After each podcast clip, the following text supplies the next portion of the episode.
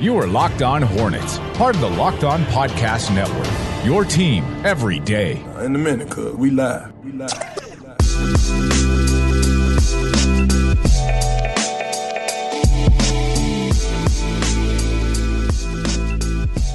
Welcome into Locked On Hornets, presented by the Locked On Podcast Network. Your team every day, local experts on the number one daily sports podcast network. I'm Doug Branson. Glad to be with you. No Walker Mail today to help me recap the weekend, but that's okay. He's enjoying his holiday. He's going to be back with you on Thursday. Quick programming note no show tomorrow, no show on Christmas Day, but we will be back on Thursday. The Hornets getting some rest. They don't play again until Friday against the Oklahoma City Thunder. So we decided we're going to take two days uh, to celebrate the holidays, and hopefully you have an opportunity to do the same with your friends and family. Okay, We've got a lot to get to. The, this was a weekend, uh, two games against two really good teams, and uh, they were two teams that really exposed weaknesses that the Hornets have on both ends of the floor. And that's what good teams are going to do at this point in the season. The Hornets were able to sneak up on a few of these good teams earlier in the year because of injuries, because of disorganization that tends to happen at the beginning of the season. But now teams like Utah, teams like Boston, they are getting into a groove. And you saw the Hornets take two big losses to Utah, 114 to 107. Not a huge score, but the second half was such a difference for the Utah Jazz, who were able to score 58 in that half, uh, as opposed to the Hornets, who only managed 43. So the Hornets had a really good first half, bad second half. Kind of the same story against Boston. They lose this one even bigger, 119 to 93 in Boston. Again, Boston's one of the best teams in the Eastern Conference. You kind of felt this kind of loss coming, but at the same time, you really wanted to see the Hornets offense be a little bit more dynamic. You wanted to see them be a little bit more physical on uh, the boards, even though uh, both Marvin Williams and James Borrego would point out in that Boston game. Yeah, the, you'd love to see some more physicality, but when you miss as many shots as the Hornets did in the second through fourth quarters, the other team's going to beat you on the boards. I mean, there's not much you can do in that period when Devonte Graham in the second through the fourth goes one of 10 from uh, beyond the arc. Uh, there's going to be a lot of rebounding opportunities for him. Miles Bridges, two of nine, I believe, in that same period. After a really hot start in that first quarter, I mean, they came out blazing hot. Devonte Graham, I believe, had five threes in the first quarter. He started five of six from outside, uh, but then just completely lost it. And when you're a team that lives by the three and dies by the three, which is what the Hornets are, I mean, let's just be honest. And the, the way these teams, you look at both uh, Utah and Boston, they were able to sort of unlock and figure out what the Hornets wanted to do, especially in the pick and roll. And, and they were letting Devonte Graham have pull up threes, and he just wasn't knocking them down. That was unfortunate for the Hornets. Um, but they were disrupting a lot of what the Hornets wanted to do in terms of getting to the rim, working inside out. Utah let the Hornets get to the rim, but when you have Rudy Gobert, he influences so much, and he was influencing shots from three as well. I mean, that's you know why he's one of the better defenders uh, in the NBA. He can really he can really help you out at, at any point uh, on defense, but. Utah was forcing the Hornets to take a lot of mid range shots. I was looking these stats up on cleaning the glass. The Hornets uh, in the Utah game were shooting 31% of their shots from mid range, and that's too high. You compare that to Utah, who took 22% of their shots from mid range, and so much of their offense was coming from three, and, and they were knocking them down. Credit to Utah. Uh, they were they were red hot from three, 50% on the night, 17 made threes. Uh, Bojan Bogdanovic, four of nine. Royce O'Neale, two of five. Joe Ingles, four of eight, got open in the corner and knocked it down. And Emmanuel Mudiay, a guy that is shooting better from three. He's really improved his three point shots.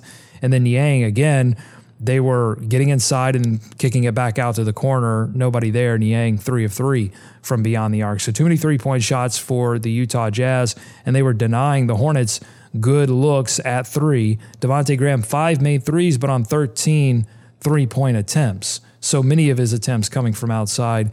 Uh, Terry Rozier doing more to get inside. He was 11 of 24 on the night, two of six from outside.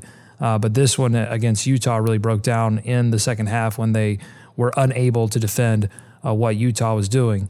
Uh, but against Boston, Boston just completely cut off the rim for the Hornets, and it turned into a three point shooting contest that the Hornets were not prepared to win, and they couldn't defend Jayson Tatum, 15 of 29 from the field, 4 of 9 from 3. He was getting mismatches on smaller guards and just completely taking advantage. I think back to that one Euro step that he put on. I mean, this guy is just a monster. 39 points. You try to limit what he can do, but ultimately, Jayson Tatum is a star in this league. 39 points, 12 rebounds, two assists, three blocks in this game. That's just what a good player does. Kemba Walker, by the way, you remember that guy? 8 of 16 from the field, 5 of 11 from 3. He ends up with a good night. Slow start. The Hornets were able to defend him well early, uh, but he just sort of poured it on as the night went on. And uh, the Boston Celtics come away with the win. They didn't have much to offer on their bench. I mean, it was all the starters, and they have good starters. Jayson Tatum, 39, Kemba Walker, 23, Jaylen Brown, 16. Meanwhile, the Hornets, again, second through the fourth quarter, could not hit a shot.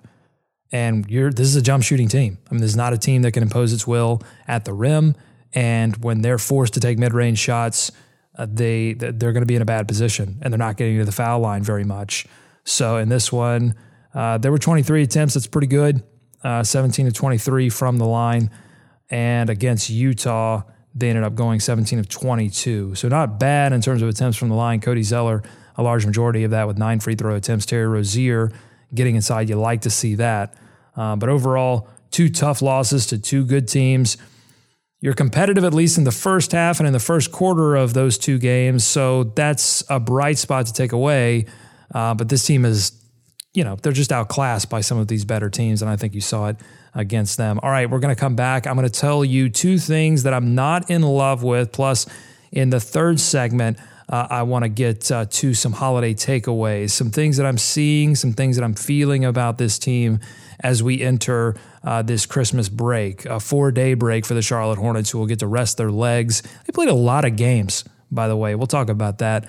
Uh, stick with us, Locked On Hornets here on the Locked On Podcast Network. Your team every day. This is Locked On Hornets decoys all over the place. They've got everybody down at the rim. Ball goes into biz. They do like an XFL style where the wide receiver runs to the line of scrimmage, except it's with Devonte Graham. He picks up a foul. I don't care what you say, Nate McMillan. More like Nate McVillain. Get out of here. Quit whining about the officials. You got plenty of calls. The Hornets got a call at the end of the game. I thought it was fair. Hornets win. It's time for more of the Locked On Hornets podcast. Welcome back to the Locked On Hornets podcast here on the Locked On Podcast Network. I'm Doug Branson. You can follow me on Twitter at Doug Branson LOH, and you can follow more NBA news and analysis on the Locked On Podcast Network. Subscribe to Hollinger and Duncan, hosted by Stats Savants, John Hollinger and Nate Duncan. That drops every Monday, and then Rejecting the Screen with Adam Stanko and Noah Kozlov, a couple of other smart basketball people and they have great guests on their show as well. So you want to check that out. Rejecting the Screen and Hollinger and Duncan. A few gifts for you during this holiday season. I hope you're having a happy one. Merry Christmas, Happy Hanukkah, Happy Kwanzaa, Happy Holidays in general. This is a wonderful time to get and re- to receive and give gifts. And the Hornets have received a few gifts in the form of young players developing and showing that, hey, they may have what it takes to be an anchor, to be a pillar for a potential future Charlotte Hornets playoff team. One of those being Devonte Graham, who is lighting it up from three. And listen, I wouldn't be, you know, we've we've talked a lot about his two point percentage, his inability to get to the line, different things like that. I wouldn't worry too much because it's really difficult, I think, to adjust to that kind of thing in season. Now he's got four days. Hopefully he's resting, getting those legs back under him. I think that's part of the problem. You know, you go one of 10. He had open jump shots against Boston and just didn't knock them down. The Hornets have played a lot of games. They're sweating. They're hurting. They don't have PJ Washington. I'm not in love with that because PJ was playing so well and he was an outlet. He was a way to get a shot going where you didn't have to have Devonte Graham taking 10 threes between the second and fourth quarter of that game. So there, there are a couple things that I'm not in love with as we look towards 2020, as we get prepared for the second half of this NBA season. And, uh, you know, living by the three and dying by the three, I'm not in love with that. I wish the Hornets could do some things to generate some offense, get more aggressive about getting to the rim, even if you fail. I mean, even if even if you don't get to the line, if the calls aren't going your way, I just want to see more aggressiveness. From I'm seeing it now from Miles Bridges. I was a, a big critic of Miles um, earlier, I believe early last week or the, the week before, because I didn't feel like he was, you know, just putting his head down, using his ability to get to the rim, and he's doing that. He's doing that more now. I'm seeing that he has a, a willingness to go in there and finish. You saw his minutes diminish. And then James Borrego saying that p- partly because of his defensive effort. His minutes have increased over the past two games. So maybe he's starting to figure some stuff out there. I like that. One thing I don't like, though, that I'm not in love with with Miles Bridges is when he cuts across the lane, he cuts across the nail and doesn't really understand exactly what he wants to do. And what ends up happening a lot of times is that he bails on it because the you know he's going up against stronger defenders in this case and in, in Boston. Oftentimes it was Jaylen Brown. And and those guys aren't going to let you by and Miles is I mean I wouldn't say that like strength you know he has athleticism he has length he has uh, great jumping ability and and he's quick on his first step for his position but I wouldn't say that strength like just putting a shoulder into a guy and moving him off his spot is something that's particularly uh, good for Miles Bridges. And so you've seen him get stopped by bigger, stronger defenders like a Jaylen Brown. And so he passes out, and a lot of times it ends up as a turnover because the defense can sniff those kind of things out at this level. Or he's putting up this little baby hook, and that hook is not going in. I mean, it's just not an effective shot for Miles Bridges. So I don't love whenever he cuts across the lane. Uh, I'm I'm cringing. My body is seizing up. I'm feeling like it's not going to be good for the basketball team. So those are a couple of things I'm not in love with as we as we look at this season. I'm not in love with PJ Washington still being out. Hopefully, he's able to recover quickly and we see him after this Christmas break. I, am not certain it's going to be against Oklahoma City, but hopefully soon after that he's able, uh, you know, to to overcome this fractured pinky finger. This little piggy needs to come home. He needs to play again because this Hornets team could really use a player that's going to be active on offense. You saw the Hornets turn to Nick Batum in the starting lineup after going with the two center lineup while Nick Batum was out. They had Cody Zeller at power forward, Bismack Biyombo at center. That was um, interesting for sure. I mean, that's going to really stifle your ability to spread the floor and and hurt your ability to get to the rim perfectly to be perfectly honest. I mean it, it helps you in in putback opportunities. So maybe you you know offset that a little bit. Maybe you make some of that back. Um, but it's going to be really tough for Devonte Graham or Terry Rozier to really do anything except for find opportunities through high pick and rolls and pull up jump shots off cuts to to generate any offense because it's so clogged down there in the lane. So they go away from the two center lineup and they insert Nick Batum to put Miles Bridges at four and Bismack Biyombo at center. Nick Batum, two of four from the field in both of these games. He's just not out there to play to, to shoot. I mean, he's going to be out there to facilitate others and play defense. I mean, that he's going to be a primary wing defender. Takes a little bit of pressure off of Miles Bridges to have to defend the best player on the other side. And you didn't necessarily see that give you benefits for Miles Bridges offensively. Um, but you did see him be more aggressive towards the rim. So maybe that has something to do with it. I don't know. But certainly, I think the Hornets would be better off short term and long term with PJ Washington in at power forward. So, you know, if you're PJ Washington right now, you're feeling really good. You're looking at this situation and going, okay, one of four in the last five games. They haven't drastically improved. I'm not going to get Dwayne Bacon here. It's not this situation. Nobody is outplaying me right now at that position. Certainly not Miles Bridges. Certainly not Nick Batum. This team needs me out there, and my spot is comfortably ready for me when I'm comfortably ready to go back out onto the floor. Uh, okay, last segment coming up. I want to look at the numbers from the last five games, give you some takeaways as the Hornets take a break and rest up, get ready hopefully play a few less games. I mean, their schedule has been jam packed. Uh, so they they get a much needed rest a little practice, a little holidays, a little grub, a little R&R, and we'll be right back to talk about the last 5 games and what it means. You're listening to Locked On Hornets here on the Locked On Podcast Network, your team every day. This is Locked On Hornets. Ah, I love leftovers, by the way. Huge leftover guy. Oh man, dinner, dinner for lunch. I love that. Leftover dinner, swing it into a lunch, maybe even to a breakfast if you're feeling goosey. It's time for more of the Locked On Hornets podcast. My Christmas wish for you is that you have plenty of time to watch basketball on Christmas. We've got some huge games coming up Boston at Toronto. How is Toronto doing this? I mean, they fought through injuries. They're still playing really well. That huge comeback win the other night, my goodness. You got Milwaukee against Philadelphia. That should be very interesting. Houston and Golden State. That should not be very interesting. Oops. Los Angeles Clippers at the Los Angeles Lakers. A lot of storylines there. Everyone's healthy. You've got one team that is load management heavy and one team that says forget load management. You've got that little bit of a cool conflict there. Plus, you're going to get some awesome basketball and then closing it out with New Orleans and Denver. Denver toppling the Los Angeles Lakers big time. Uh, the other night. So, um, a lot of great basketball. Make sure to tune in to Locked On NBA for previews of those games and then the recaps once everything is done. Uh, the Hornets over the last five games, I wanted to just take a look at some quick stats uh, to give you an idea of uh, what's going on with this team.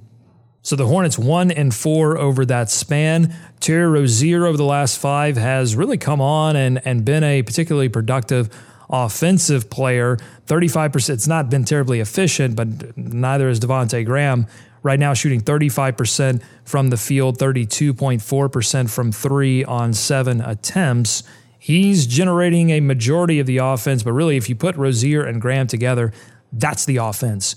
You've got Cody Zeller and Bismack Biyombo being efficient but not high usage players, getting a lot of their stuff off offensive rebounds. They're scoring right now 14 points a game for Cody Zeller. He's been a great uh, player off the bench for the Hornets. And then Bismack Biyombo, nine points on 55% shooting from the field. I've just been really impressed with Biz, just in terms of his effort, his physicality. And uh, although in those last two games, I felt like his catching the ball ability had regressed a little bit, I think generally over the season, he has proved himself to be a more than competent offensive player. He's even, along with Cody Zeller, generating almost two assists per game. So Cody Zeller, 1.6 assists, same for Bismack Biyombo over these last five games. So they even have a little bit of an ability to move the basketball. So that's been uh, that's been impressive. But you're not getting much shot blocking from really anyone on this team right now.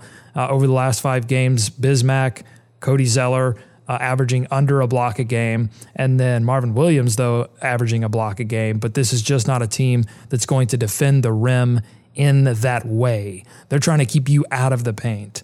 And sometimes they're successful, oftentimes uh, they are not. Although, you know, not many points in the paint for Utah because they were splashing three point shots everywhere. So it's one way to keep a team out of the paint. Let them shoot threes, and, you know, they might make those threes. So, the Hornets right now really struggling because Devonte Graham is struggling. Over the last five games, he's averaging 16 points per game, but it's on 26.1% from the field and 33% from beyond the arc. Uh, the turnovers are down, though, across the board. Devonte only averaging 2.2 turnovers. You uh, pair that with 6.8 assists. That's a really good assist turnover ratio. Terry Rozier, 3.6 assists, assists per game over the last five and two turnovers per game. So they are reducing, they're not beating themselves. They just ran into two teams in Utah and Boston that were able, yeah, look, you don't you don't have to beat yourself. We'll take care of it because we have, you know, monsters at uh, various positions that we can throw your way and you really can't do much about it. Uh, so that's going to be the story on the Hornets. You know, they, they, I don't think they're going to beat very many good teams this season unless there are injury factors, unless there are rest factors. The Hornets might find some advantages there, but they just they simply don't have the tr- they don't have the talent number 1, but they also have some some bad inefficiencies at certain things in terms of physicality, in terms of rebounding, in terms of transition offense and transition defense. They've had real problems this season in both of those areas. And you love their resiliency. You love their fight. You love a lot of the hustle that's coming out of both, uh, really, Devonte Graham, Terry Rozier, um, Cody Zeller, Bismack Biyombo, Cody Martin. I mean, this is a feisty team, right? That's a good thing. That's a fun thing. They're a fun watch. Bill Simmons, in his interview with Zach Lowe, uh, credited the Hornets as one of his like teams that's sort of bad, but also sort of fun to watch on League Pass. So that's a positive direction long term for this Charlotte Hornets team, but short term, it's going to mean that the losses are probably going to pile up at some point, especially in the back half of their schedule. And it starts in January, really, when they start playing a lot better competition. And uh, they're going to play a lot of games in February as well. So um, I hate to leave it on that sour note, but I'll say this this is a youth movement. This is about the long term, right? Got to keep our eyes focused on the long term. I think it's going to be a fun 2020 of basketball if the Hornets, if Devonte Graham can figure it out from two, if Miles Bridges can figure it out on the defensive end, if PJ Washington can come back and give them a little rookie lift. Again, we're not going to be on tomorrow. We're out Christmas Day. Enjoy your holiday. We're back on Thursday. Until then, go Hornets, go America. Let's swarm, Charlotte.